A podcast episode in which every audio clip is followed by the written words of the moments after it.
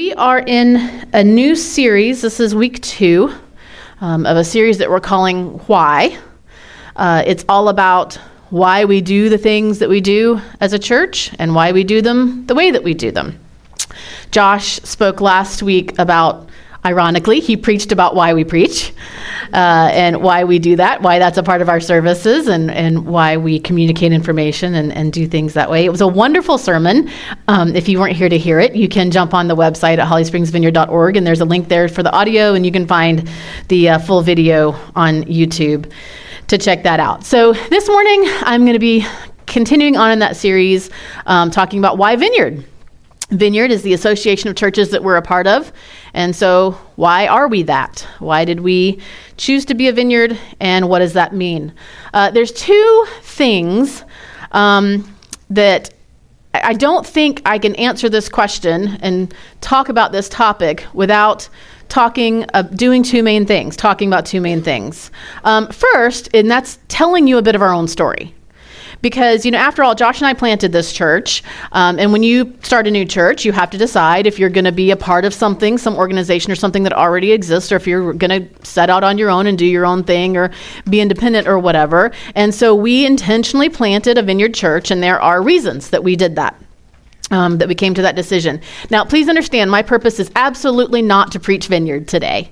Um, that is not my my purpose, and I assure you that Josh and I, as well as anyone, we know that the vineyard is not perfect. It is not the end all be all. We do not have all the answers. Um, you know, we do not always get it right, and we are certainly not the only valid expression of Christ centered community out there. Uh, but there is a reason that we are vineyard, and we're going to get into that. Um, and I don't think I would be able to really explain that well to you without telling you, you know, some of our own backstory uh, of how we came to this. The second thing is that I don't think I can possibly explain to you why we are a Vineyard Church without talking a pretty good bit about our values and our beliefs and our practices, because that's really kind of who that what makes us who we are, right? So, in a little bit of a sense, those of you who've been to some of our Vineyard 101 classes, that might sound a little bit familiar. I'm not going to go into all the history and you know sort of those types of things that we would in that class, but it's going to seem a bit familiar, maybe, um, some of the things, and that's probably all fine and well because we are super overdue for one of those classes. Um, so I, oh, real quick, this picture, I, I chose this one intentionally. If you were under 20 years old, do you know what that is? Good job, Riker. It is. Did the rest of you know that? You ever seen a typewriter? I remember in sixth grade having to type up my biology reports on a typewriter because my dad didn't have a. Anyway, I saw that and I thought, I wonder what percentage of the people in that room will not recognize what that is. Anyway, okay, enough picking on the youngins. All right, so I have this word cloud up here, this next slide, that is full of lots of vineyardisms, you know, these little phrases and words that come from our beliefs and our values and our practices. You know, and a lot of these things are things that I really like about the vineyard that we believe or that we do. You know, I really like the value, they're kind of split apart in here, of no hype and no manipulation because I want to be authentic. I don't want to personally be manipulated or hyped you know into um, by emotionalism or anything else and i don't want to do that to anyone so i love that we value that you know we're not trying to sell a brand i love that we value being culturally relevant so that a church like us in the suburban south can have the same values as an urban chicago vineyard and have the same values as a spanish speaking vineyard in miami as a vineyard you know surfer culture in southern california but we can all have the same values and beliefs and practices, but have a culturally relevant atmosphere about them to our local context. Um, I love that we value church planting and that we like multiplying local congregations and churches in their settings and context, and that we don't just set this goal of just building these huge mega churches. Not that there's anything necessarily wrong with that, but that I love that, that we want to plant local churches in local communities. Um, I love that we value missions and the model of raising up indigenous leaders in those places and partnering with them. That's what we do in the Russia Missions Partnership that we leave lead. I love that ministry is not just reserved for those who ordained or anything like that, that everyone, as we say, gets to play, everyone gets to participate in ministry. Um, I love that we follow what we call a centered set model, which means that Jesus at this is at the center of how we define kind of who's in and who's out, of you know who can be a part of this thing and, and what the relationship is to Jesus.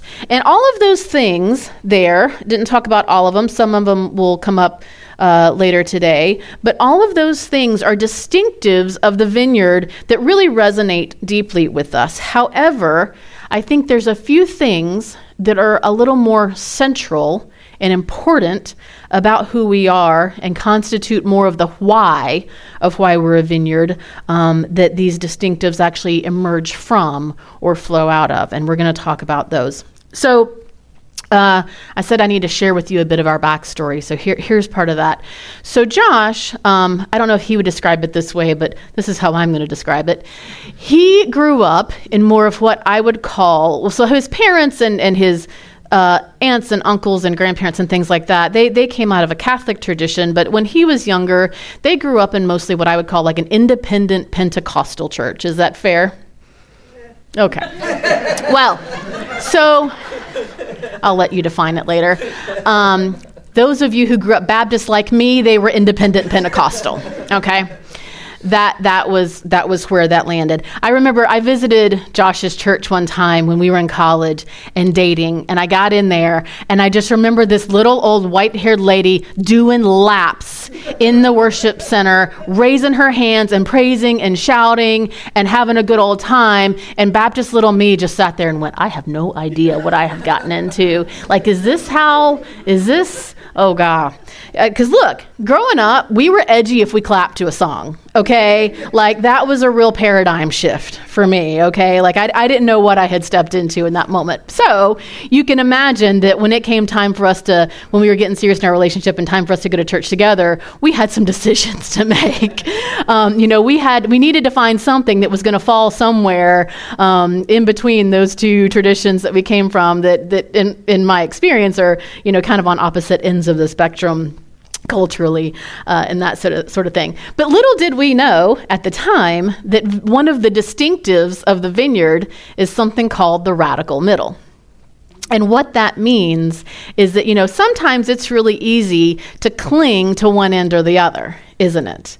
Um, to either really hold fast to the importance and the centrality of Scripture and, and focus hard and maybe only on that, or on the other end, kind of constantly seek and spend all your energy seeking those those emo I don't want to call it emotional, that's what I mean, but those manifestations, those demonstrations of the spirit, those, you know, th- those kind of um, I'm losing the word now, but but just th- those those ecstatic experiences. There we go. There's there's the word I was looking for of the Holy Spirit all the time. What might be a little more challenging is highly valuing both and holding to the centrality and the importance of Scripture while also listening and seeking the presence and the reality of the Holy Spirit in our lives and the tension that that brings us into in the middle.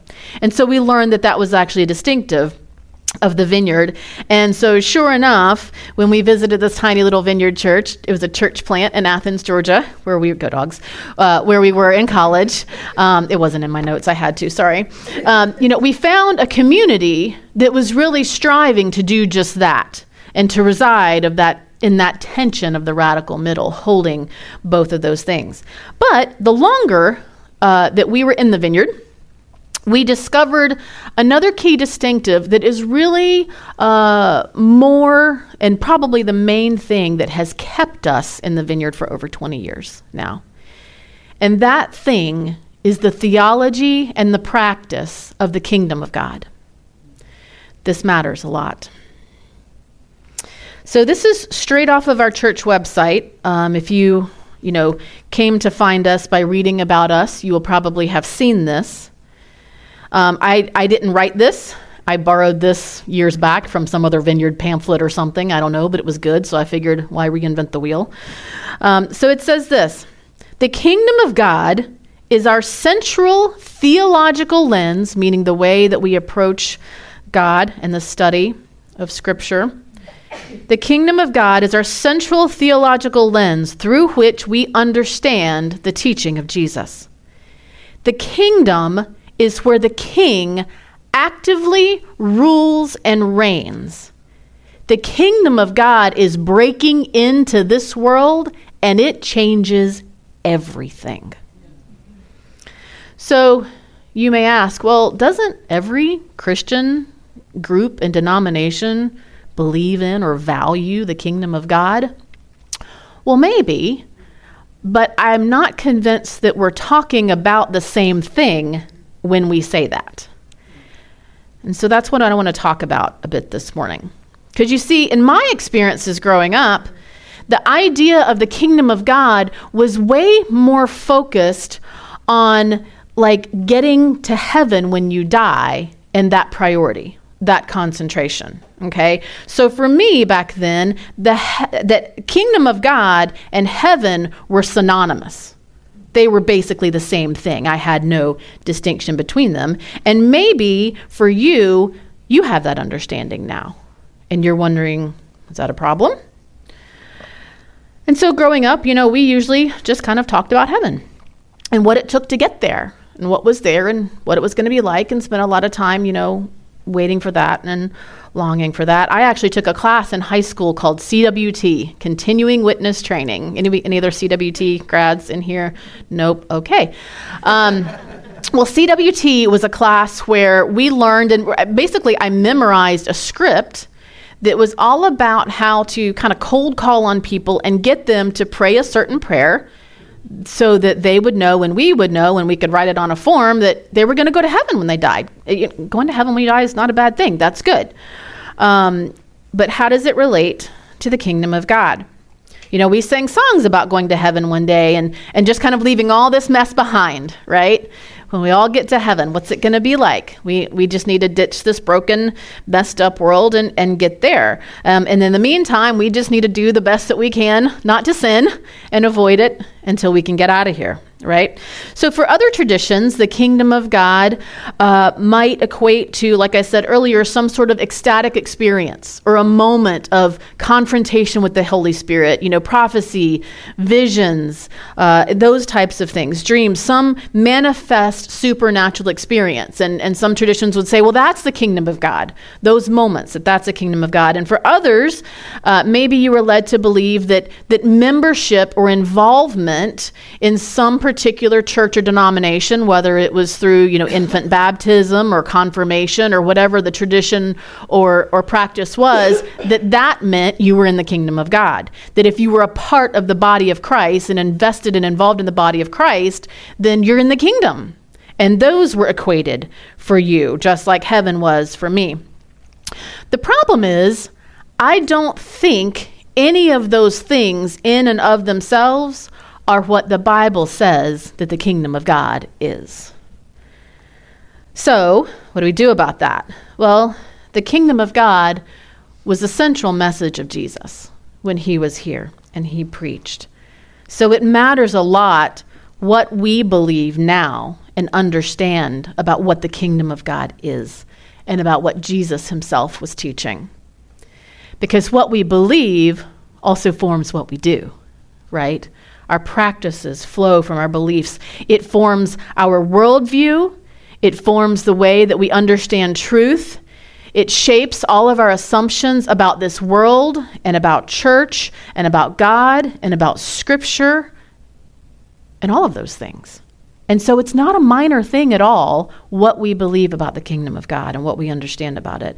Um, and so it's here that I'm actually going to, you know, they say when you when you give a talk, you do three things tell them what you're going to tell them, tell them, and then tell them what you told them, right? Well, this is the part where I'm going to tell you what I'm going to tell you. Here's the nugget for today, which is to answer that question why are we vineyard?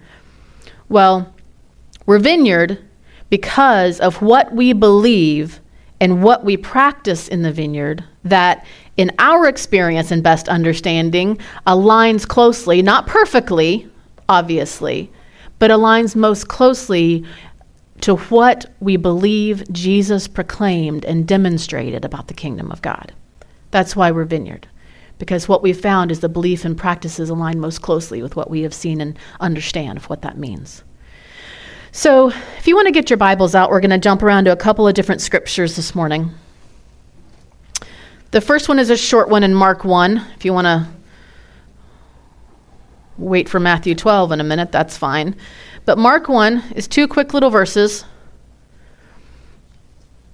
After Jesus is tempted and tested in the wilderness, he comes home and he begins to preach. And the thing that he begins to preach is this from Mark 1 14 through 15. It's also on the screen if you need. After John, being John the Baptist, after John was put in prison, Jesus went into Galilee proclaiming the good news of God. The time has come, he said. The kingdom of God has come near. Repent and believe the good news.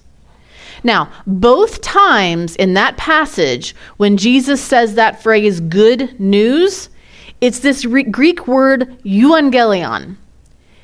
And it's the word that we get our root word for gospel from.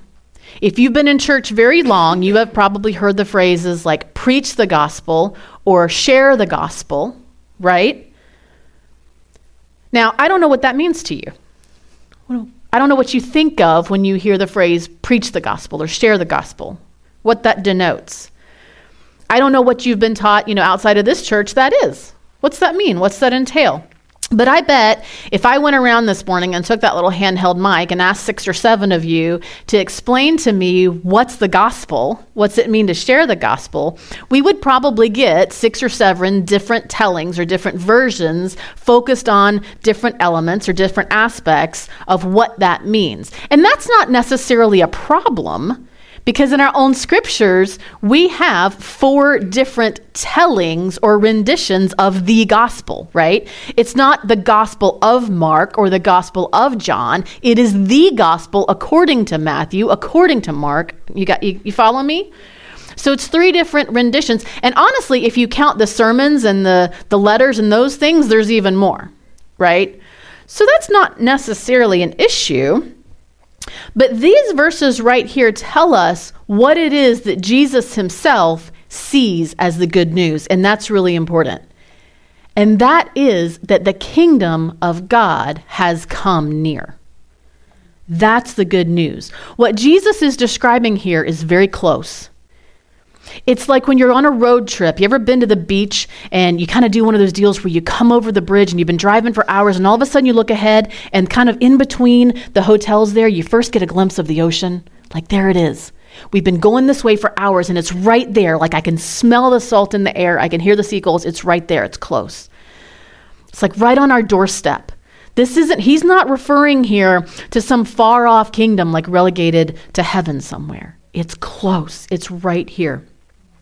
So after Christmas, uh, we went and visited some of our family in Georgia, and it's right about just over a five-hour drive from our house here in Holly Springs to my mom's house in uh, Northeast Georgia. You know, and when she knows we're coming, like in the weeks before we we come, I'll get a number of calls throughout. Okay, now wait, when are you leaving again? What's what what day are you coming and what time are you leaving and when do you think you'll be here and how long are you going to stay and where do you want to sleep and you know all these questions about when we're going to be there. And I'll tell her, look, mom, we're leaving this day. We're going to try to be out the door by this time. It'll, it should take us about this long, depending on traffic, you know, or stops or whatever. Um, but on the day we travel, guys, oh my gosh, you know, I plug my phone into the little CarPlay thing so I can see my map. And multiple times throughout that five hours on the way down to Georgia, up pops my mom's name on the little CarPlay caller ID, right? Because all day long, Josh is smiling because he knows it's like, Mom, I need my GPS. I got to go. Um, you know, all day long, she's calling. So, where are you at? What time did you leave? How long did you stop yet? Do you have more stops? How's the traffic? You know, jeet yet? Right? Do you know that phrase, jeet yet? Two words. So, you know, uh, it's sweet, right? Because she loves us. And she's been anticipating our coming close for a while. And so it's sweet in that sense. So what I did um, is I used my GPS app and I hit the little share route thing, and I sent her the link to share our driving route with her, so she would have no doubt about where we were, how fast I was driving, if we were stopped or not, where you know what's what the traffic is like, and when we're going to be there. And she knows to the moment when we are going to pull right up in her driveway. And I assure you, she was standing there looking out the glass door when we did, because she knew, you know, right when we were coming in the neighborhood, okay?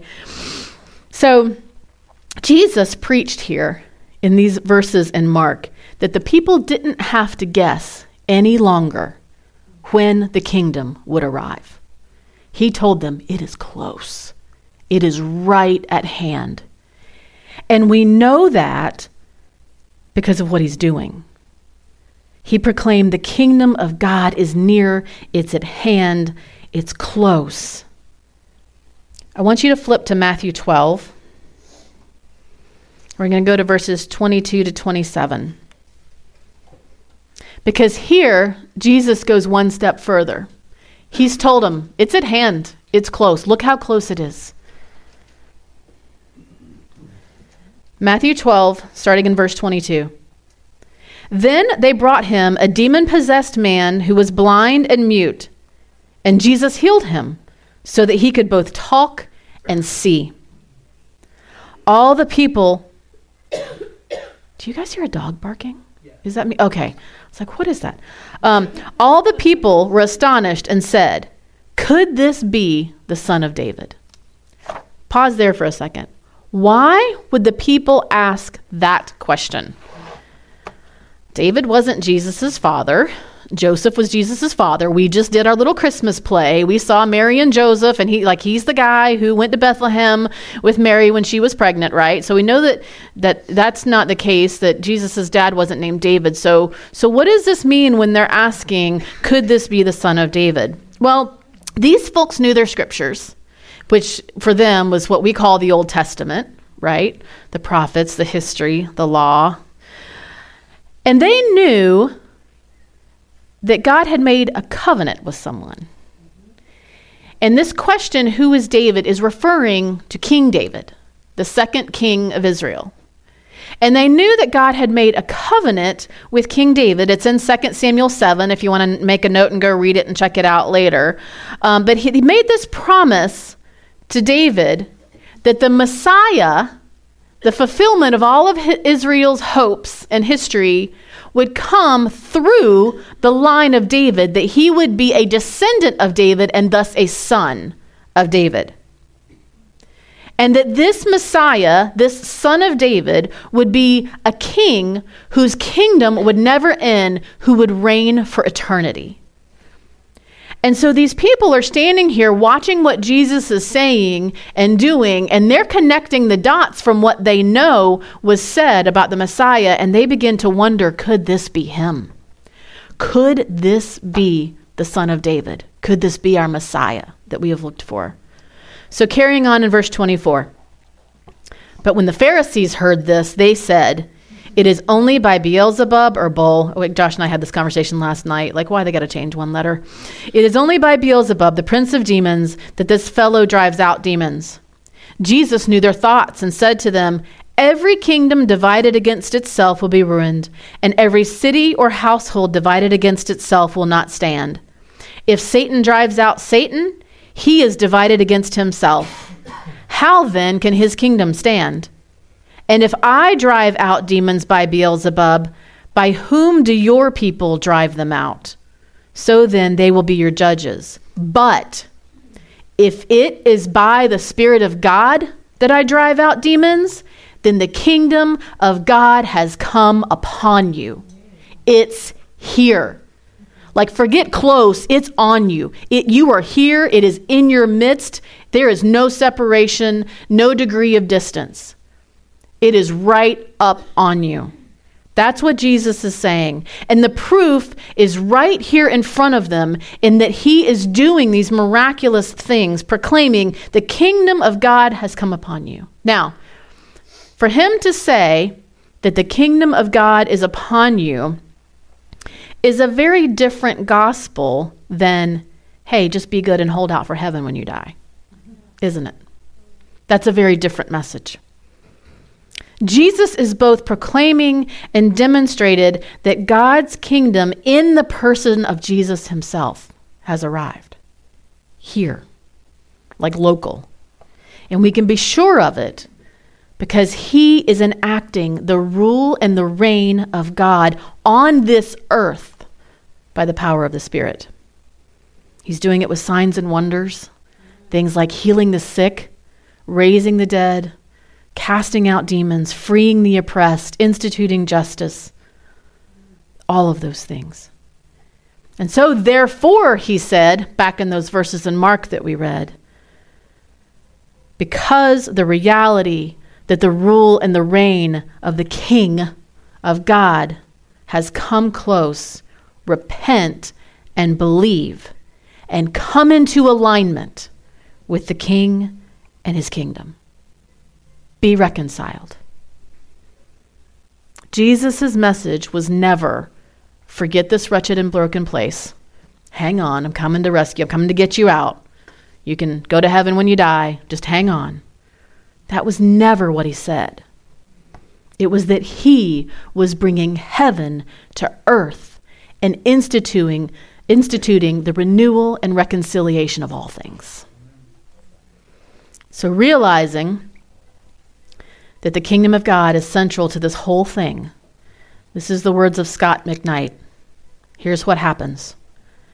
That next slide. Focus shifts from the plan of salvation and the benefits we get that we experience. It shifts to Jesus, who is himself the king. And that truth is the good news. It's the completion of the story of Israel and the fulfillment of the hope of Israel. That's the gospel. That's the good news. And so we're vineyard because in the vineyard, we embrace the centrality of the kingdom of God and the good news that Jesus is that king and that that revelation is about far far more than just a plan of salvation as it means avoiding hell and getting to heaven one day but that it is here right now in our midst okay now, guys, listen, there's, there's a ton of books and doctoral dissertations and sermons and speeches and, you know, all these other things um, that have been written about the kingdom of God in this topic. And of course, there's just, there's just no way I can fully flesh this out in the time that we have this morning and really do it justice. Um, but what I've learned is that the more that I lean into it, the more that I understand about it, the more that it has shaped who I am as an individual, as a follower of Christ, as a pastor, a teacher, a mom, a wife, a friend, as a disciple. It shapes what I value, it shapes what I put my hope in, it shapes how I behave and live. So, if you want to dig further, because guys, this can be a seriously theological deep dive, um, I just want to really quickly put two resources up, resources up for you um, that you can use to do that. Two, two, books. One is called The Gospel of the Kingdom uh, by George Ladd. This is actually the book that shaped uh, the Vineyard founders' um, perception and understanding of the kingdom of God, that really kind of got us where we are today um, in that sense. And so, George Ladd, um, The Gospel of the Kingdom of God, and then uh, The Jesus Gospel uh, by Scot McKnight, if you, if you really want to dig into this further. So, the kingdom of God is all about the condition of God's rule and reign. And in the vineyard, we believe that we are made for kingdom living. Okay? And that brings us to our uh, second major reason that we're a vineyard, which is the practices of the vineyard. Kingdom people have a kingdom mission. We have a purpose and a commissioning. And in the vineyard, we value living out that mission. We want to do that. It's actually on the lobby wall out here, those like five uh, little frames that we have. Uh, there's one of the little posters that, that says partnering with the Holy Spirit. Or more colloquially, col- ah, that's a hard word to say. Colloquially, we say doing the stuff. We have a kingdom mission. We have practices and things to do. Because our practices should embody those beliefs that we have, right? Those things that we value. And so, guys, if we believe what Jesus said, that the kingdom of God is upon us, that it's at hand, then that has implications for how we live our lives and what we do. If we really believe that the creator of the universe has given us his spirit and lives inside of us when we choose to follow him, that has an entire host of ramifications for what we do for our discipleship, doesn't it? It should frame everything. What did Jesus say about it? What did Jesus say about those actions that embody our beliefs? You know, he said there'd be a whole host of signs, didn't he? There would be things that you could see, certain manifestations of the power of the Spirit that would be associated with those who follow him and believe in him. Mark 16, if you want to flip over there. Mark 16 through 15. He said to them, Go into all the world and preach the gospel, the good news, to all creation. Whoever believes and is baptized will be saved, but whoever does not believe will be condemned. And these signs will accompany those who believe. In my name they will drive out demons, they will speak in new tongues, they will pick up snakes with their hands, and when they drink deadly poison, it will not hurt them at all. They will place their hands on the sick people and they will get well. After after the Lord Jesus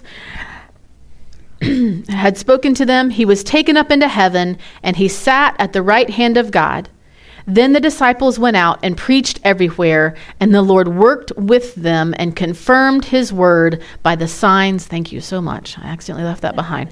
By the signs that accompanied it. He confirmed his words by the signs that they accompanied it. They enacted the words with their practices. Now, Guys, I don't think in any way, shape, or form Jesus is telling us to like go play with copperheads and drink Drano. That's nonsense. He also gave us the gift of common sense, right? But what he is saying is that our practices should and will be reflective of the power of the Spirit in our lives, right? Listen to what else he tells his disciples. This is from John 14. Very truly I tell you, whoever believes in me will do the works that I have been doing, and they will do even greater things than these because I'm going to the Father. And I will do whatever you ask in my name, so that the Father may be glorified in the Son. You may ask me for anything in my name, and I will do it. Guys, that is an enormous claim. And I really struggle with that verse sometimes because I don't always see that in reality in my life. But that's a really big claim because Jesus was doing some really amazing things, wasn't he? He was doing some incredible things. And he did those things. And, and as if that wasn't shocking enough to see him doing them, he says that his followers are going to do those and more. Come, Holy Spirit, may it be the founder of our movement, he once made the comment Look, guys, I gave up drugs for this. I want to do the stuff. right? There's got to be more. Okay? And then he turned around and actually had the audacity to believe that Jesus was telling the truth when he said those things. All right, so a bit more of my own story. I'm going to try and keep this one a little short. Um, one of my grandmothers, my mother's mother, had epilepsy. And her family, like her own siblings and aunts and uncles and things, they, they thought she actually probably had it from the time she was very young. But back then, the seizures weren't the kind that were, you know, real obvious. And so she wasn't actually diagnosed with a seizure disorder until she was much older. But she also had several other um, like comorbidities, mental illnesses um, that affected her greatly, that the doctors think might have actually been caused by the, the untreated seizures and the damage that, that had been caused from them. And so my mom is an only child, and you know she didn't have a much of a childhood as a result of all this because she had to spend a lot of her time taking care of her mother um, and and making sure she was okay and everything. And you know, growing up, I I saw this, and it really took a toll on my mom. You know, that's a heavy burden to carry, especially for you know if you're a single child and you don't have the help of siblings. Now understand again that growing up, the, the tradition that I was in, I was never really taught much about supernatural healing. Or, or, any of that kind of stuff, you know, that, that those sorts of gifts or, or manifestations. Um, but there was something in me even as a, a middle or a high schooler, that kind of came to the conclusion well, if God is the creator and he created all this, and he sent his son Jesus, and he resurrected Jesus from the dead, and he gave Jesus the power to do this whole, uh, you know, healing ministry thing. And if he loves us and he doesn't intend for this to be this way, then surely there's some way for my God to heal my grandmother. Surely there is power available for that. And so, even, you know, as like a, a, middle schooler, you know, without any proper training or whatever, I began to pray for my grandmother, not in person, not laying hands on anything like that, but just as I would see her illness affecting her and affecting the family and especially affecting my mom, I would begin to pray for healing for her. Now, I would love to tell you that one day my grandmother was healed and everything was made right and well and wonderful and you know we all had a great family life or whatever but that's not what happened. That's not how that came about. She eventually became a danger to herself and others because of her illness. And she had to go into nursing care and she ended up spending the rest of her years in, in nursing care until dementia finally took her life. She actually passed away uh, one week before our youngest daughter ava was born and so I wasn't able to travel and go to the funeral. And, you know, now this life experience of living through this and seeing these things uh, shaped me. It stirred a lot of, you know, questions and feelings and emotions in me, as you can imagine. Some of you may have, you know, similar questions or, or stories. Um, and when we land in the vineyard, I began to learn more about this kingdom theology thing and how, yes, God's kingdom is here, but it's not here all the way yet in full, unfortunately, until Jesus comes back again and puts everything, even the final enemy, death, under his feet. We are contending in a time of two kingdoms, two competing kingdoms. So even though his kingdom is here, it's not fully here until he comes back and makes everything right. And that gave me a framework to understand why sometimes the people that we love and pray for aren't healed when we love and pray for them and when we ask. But I also learned a lot more about what it means to have the Holy Spirit living inside of us and how, through the power and the presence of the Holy Spirit, there are things that we can do to partner with the King and partner in the kingdom to bring more of His kingdom right here and right now than what currently exists until His kingdom comes in full. We have a role to play in that, guys. And I hope you're excited about that and that's good news to you. I hope you didn't weren't like enjoying sitting on the bench and riding the bench. I hope you want to get in the game and be like, "Oh, really? Let's do it." Let's get to it, okay? The entire premise of like our outreach ministry is based on this truth that there are things that we can do to partner with the king to bring more of his kingdom here and now, okay? This is why we always have ministry time at some point during our gatherings because we believe that God is here among us, that like really, like really here among us in in person with us. And there, if we come in with junk that needs to be healed, that doesn't look like His kingdom, that we can partner with Him in ministry for others to bring more of His kingdom in our bodies and in our minds and in our families and our circumstances than what already exists here. You know, if you grew up in a vineyard or another denomination, you may not actually realize that that's kind of abnormal. Most churches don't have in their services a time where you can come and get prayer right then, especially if it's from someone other than the pastor. So, what we do is a distinctive. I'm not saying we're the only ones who do it, but what we do matters in believing that we can partner with the king to bring his kingdom. And so, if we believe that, that God is actually in the room, then we want to hear from him and do those things with him. That's actually the language of Genesis, guys. I don't know if you know that. That when God created humans to partner with him in working for a common goal, when he put him in the, them in the garden and said, basically, be the priests over this land and tame it, name the animals, subdue it, rule over it. It's covenant language. Partnership is covenant language. But that was broken, wasn't it? By sin and rebellion and doubt and acting on that doubt. But the good news is that through Jesus and the new covenant in his blood that was accomplished on the cross and by his resurrection, we are actually invited back into that covenant partnership with him in his mission of reconciling and renewing all things. That's really good news. We have something productive and holy to do while we are here. And so we are in the vineyard because in the vineyard, we value living and operating as kingdoms, as citizens of his kingdom, who have been equipped and empowered to do the things Jesus said that those who believe in him and follow him will actually do. And so we lay hands on and pray for the sick. We listen for his words and his messages to share with others. We call that prophecy. We love the poor and we do outreach that doesn't benefit us anything, but that glorifies the Lord and brings relief to others.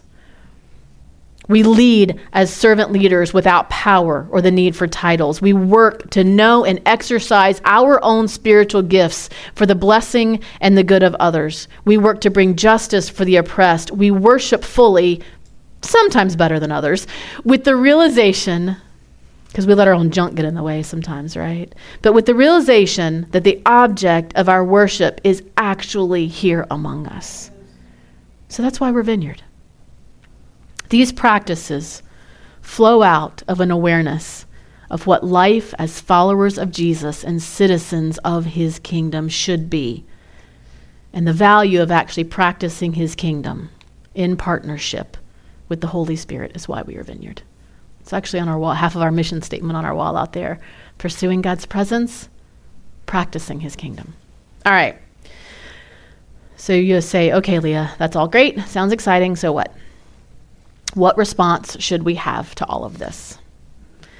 Well, the response that we are invited to have to this message is the same response that the apostles teach all through the New Testament. And that is believe, repent, and be baptized.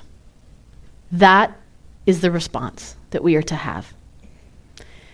Now, guys, if you have zoned out on me, I'm going to ask you to come back.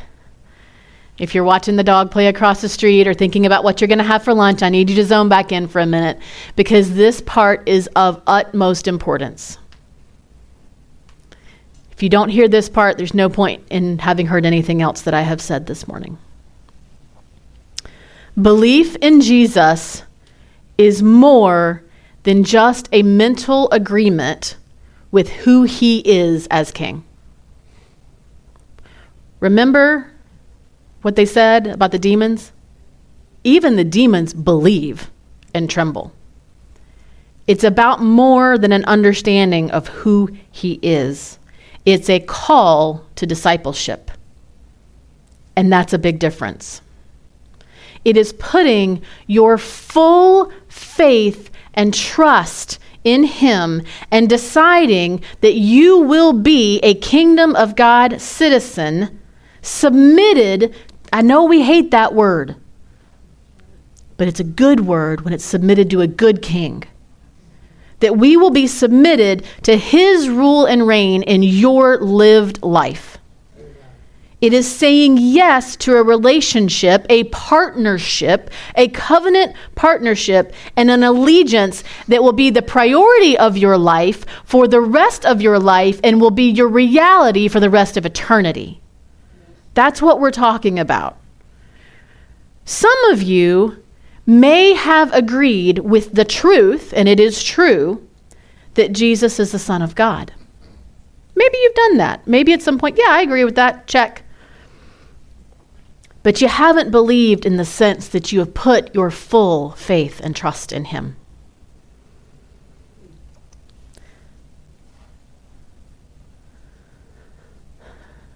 If you do that, if you say, Yes, I believe, I put my full faith and trust in you.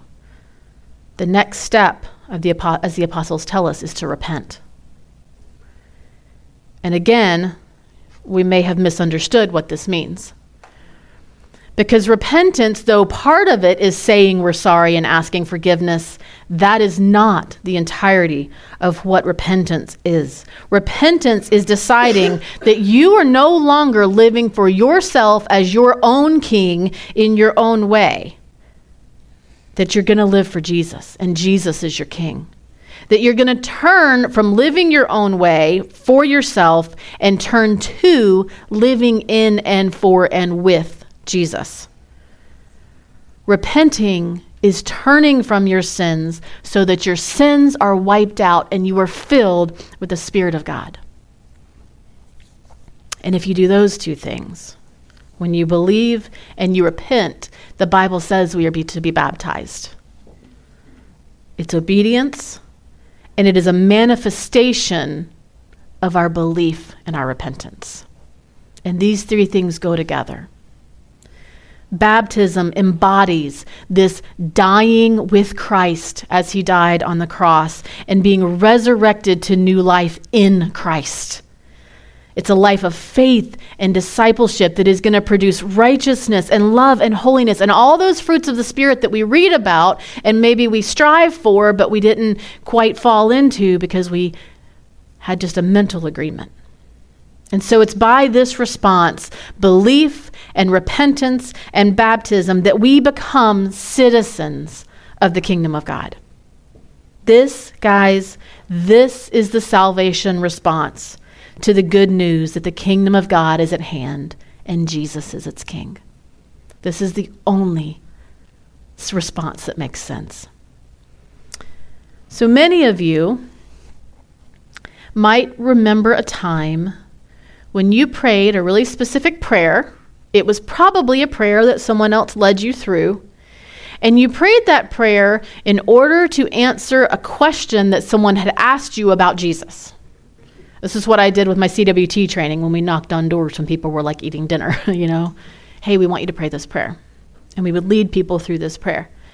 Now, I am going to hold our feet to the fire here for just a second, okay?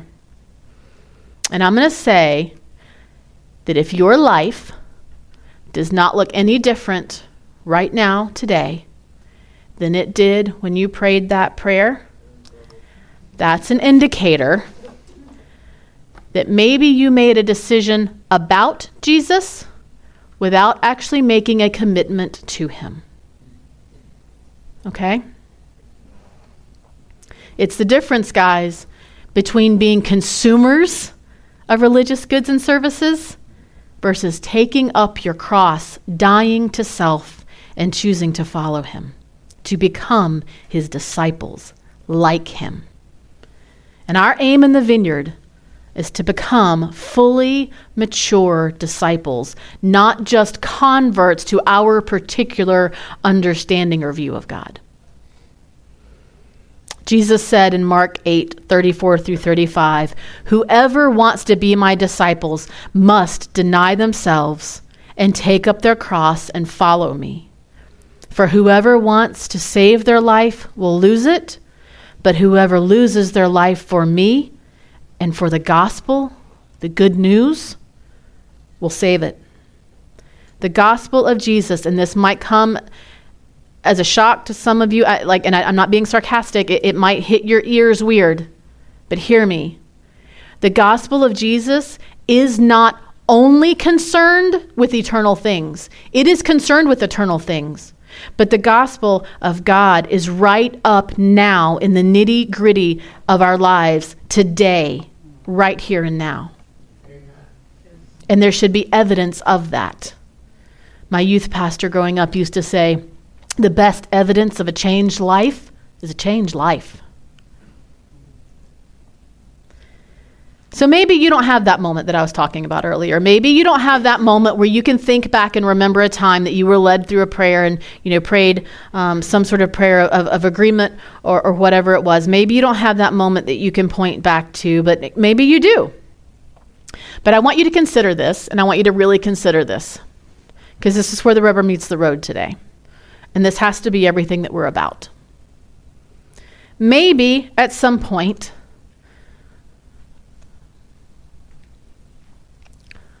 Holy Spirit, take my words and make them yours.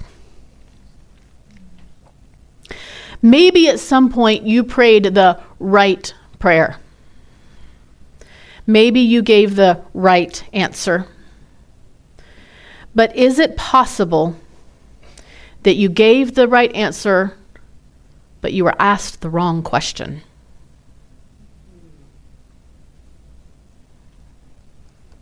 Is it possible that you were coming into alignment with or assenting to a gospel that was different or lesser than the gospel as Jesus revealed it? To be a full disciple in his kingdom. I think we might just need to sit and let that one set for a second.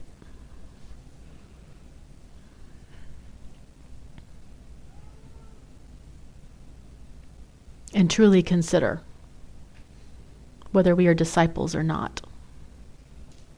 And truly consider what question we have answered, what cost we have counted.